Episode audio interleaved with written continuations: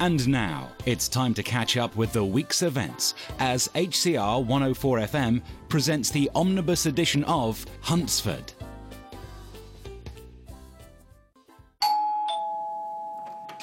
Good evening, Mr. Green. PC Evans, how can I help you? Can we have a talk, please? It will only take a moment. All right. I'm very busy. Uh, you better come in. I won't mince words, Mr. Green. I need you to take down your posters and stop trying to force people to reveal Heather's location. I'm not forcing anyone to do anything. If you'd only do your job properly and tell me where he is, I wouldn't need to. I've already explained why I won't divulge Heather's location. Meanwhile, people are complaining that you've intimidated them. Which people? I'll. You know I can't name names. I'm just telling you off the record that you have to stop.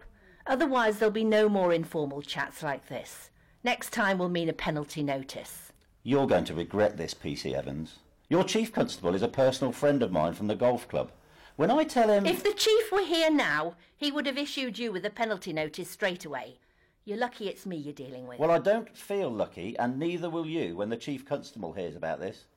Mark my words. He'll back me up. Oh, and- intimidation and threats won't work with me, Mr. Green. Just take the posters down and stop bullying people. I think you had better leave. Okay, but remember, a penalty notice means a criminal record. Think about that, Mr. Green, before you harass anyone else in Huntsford. How's the recruitment drive going, Dad? I hope you find someone soon before we all keel over. Oh, don't be so dramatic, Jordan. Anyway, you'll be pleased to hear that I interviewed a very promising candidate yesterday. Hmm, tell me more. What's she like? He seems like a nice guy, actually. Very friendly. Handy when you're working behind a bar. He's fit too, obviously, works out. It would be handy to have a strong man around when I need some cellar work doing, you know. Now, don't be sexist. Women can shift barrels just as well as men. Says the girl who whinges when she has to do the bottling up. Never mind that. Would he fit into the team? Oh, I reckon he would. And get this, right? He's also a stand-up comedian. Oh, that could be useful when handling some of our weekend customers, the ones who get a bit bolshy after they've had a few too many. Dead right, love. And he's promised that he won't allow his gigs to interview his bar work either. Wouldn't count on that. If he gets his big break, he'll be off. Wonderful as it is working in the Red Lion. Look, I take your point. We need someone who'll stick around, unlike Nicky. Having said that, stand-up's a very competitive field. That big break's unlikely to happen anytime soon, if at all. Well, that's true. To be honest, I'm glad to go with him. If no one better comes along, that is.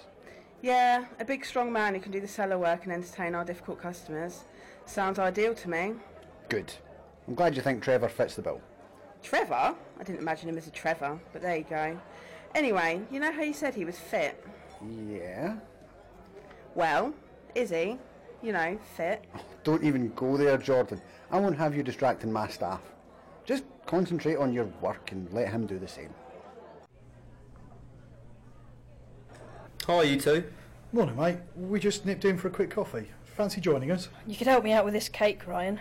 Look, it's massive. I'll only eat it all myself and regret it later. Oh, all right then. I can spare a few minutes. Camilla, could you make that three filter coffees, please? We were just talking about Dicko and how unreliable he is. Always late for band practice, if he bothers to show up at all. I know. Maybe you can get away with being unreliable if you're a good musician, but Dicko isn't any good, so he can't. You're dead right there, mate. He's not exactly Dave Grohl. Spot on. I think we've put up with his antics long enough. I agree. Look, I know this girl. She's a pretty good drummer. She was in a band, but they've just split up. Sounds interesting. I think I should contact her, see if she wants to replace Dicko. Yeah, good call, mate. Oh, now hang on, you two. You can't just go behind Dicko's back and chuck him out. Why not? He hasn't exactly been a loyal band member. I agree, but I think we should give him one more chance and tell him so if he lets us down again. He's finished. I guess if we do that, he can't complain he wasn't warned. Well, I still think we should put the interests of the band first, but I'll go with the majority. One more chance. That's it. He's out. That's me done for the morning. I'll just trot over to Penniston. I've got a few things to do. I thought you were staying in wavelengths all day today. No, no, I need to check the post. Well, you can check your mail on your phone. Might be some actual letters, and I'm expecting a parcel. Can't Vicky or her, her look after it? No, I need to check that it's all right. If it's not, I can send it back straight away. Right. So what are you doing about lunch? Oh, I thought I'd uh, just pick up something along the way. Like a pie and donut? Or are you just going to raid the fridge? Is your mother telling you to keep an eye on me? No, we're just making sure you don't slip up on your healthy eating plan. We're worried about your weight. Those vegan sausage rolls were healthy. There's no red meat you in 'em ate and- four. I've got a salad for you up in the flat. Look, I'll eat if and when I get back. If I go now, I can be there and back in no time. Okay.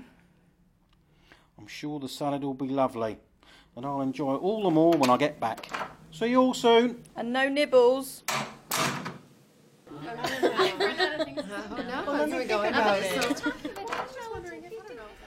And breathe.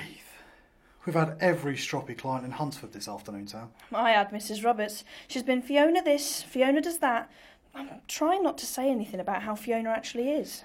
I'm just trying not to say too much. I'm taking five. Donut and coffee? You hiding those from Raymond? Oh, but of course. You okay? Just hide him for a few minutes. Is that a crime? Not if I can hide out with you. We could always run away together. Nice idea, but I think we're going to have to go out there again. Oh, give me a hug then, before we face the pay in public. What are you two up to in the kitchen? Oh, just making coffee? Looked like it was about to become a snogging zone. You think we snuck in here for a quickie? When everyone's in and out all the time. All the customers know you're at it. You mean know that we're a couple? Well, we've not made a big announcement, but you'll get around. Everything does in Huntsford. Yeah, it'll get around. Everyone notices the little looks at each other and the whispery little chats and brushing up against each other's We hands. do not do that. Well, we're too busy working for starters. And I'm thinking, like, get a room, you two. Jordan, you're being silly now. And now you're sneaking off into the kitchen for whatever. We came in here for a breather and to make a coffee. Then I'm like, they've got a room, they've got a flat upstairs, why can't they keep all that up there? Where did all that come from? Jealousy. And the rest. Trevor, this is my daughter Jordan. Trevor's the new barman. Temporary barman. Hi, Trevor. I think I saw you when you came in to chat to Dad the other day. Pleased to meet you, Jordan. Do you work in the pub? Only odd shifts. Aye, she's an apprentice hairdresser at that hair salon down the way. a hair raising experience or experience in hair raising? What? Oh, She helps sometimes if things get a wee bit hectic, you know. So, rule one no chatting up the barmaid. Oh, I don't think that'll be a problem.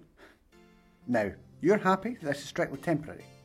I'm expecting somebody back in a couple of months, but I need cover till then. That's fine. I'm working on my stand up act. It gives me time to write new material and I'm not gigging too often, so I need to pay the bills. you're a comedian. That's the plan. You'll get plenty of material from Dad's customers. Oh, watch it, you. It's good to have another man round. You know, we had a barmaid, big lassie, but even she had trouble changing those barrels. I think you'll find I'm pretty butch. Ah, That comedian thing will go down well, eh? The punters like a bit of banter. I'm no slouch at the banter myself. In your own head, Dad. Oh, there's a lot more in my head than in your wee one. I'm thinking, Trevor, right? Maybe you could do the odd turn, you know. It'd make a change for you having a band some nights. Or you've been in Oh, a house band. Aye, her mates for the salon have a band, but they're just not so reliable right now. Actually, they're fine.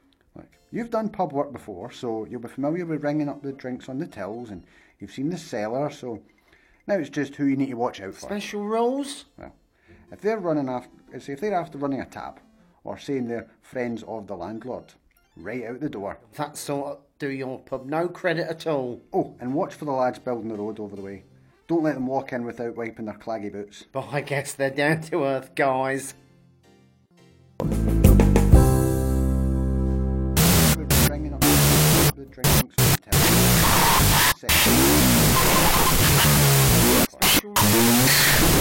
They're running up. running a tab. Sort of rules. Don't let them- The recording engineers were Tony Irving and Elaine Lambdin. Assistant engineer and gopher, Alex Lambdin. Post production engineer, Callum Perry. Sounds, HCR Sound Library and freesound.org. Huntsford's theme tune was composed by Nick Thompson. Produced and directed by Sue Rodwell Smith, Hunsford was brought to you by Wavelength Productions and recorded in Huntingdon, Cambridgeshire.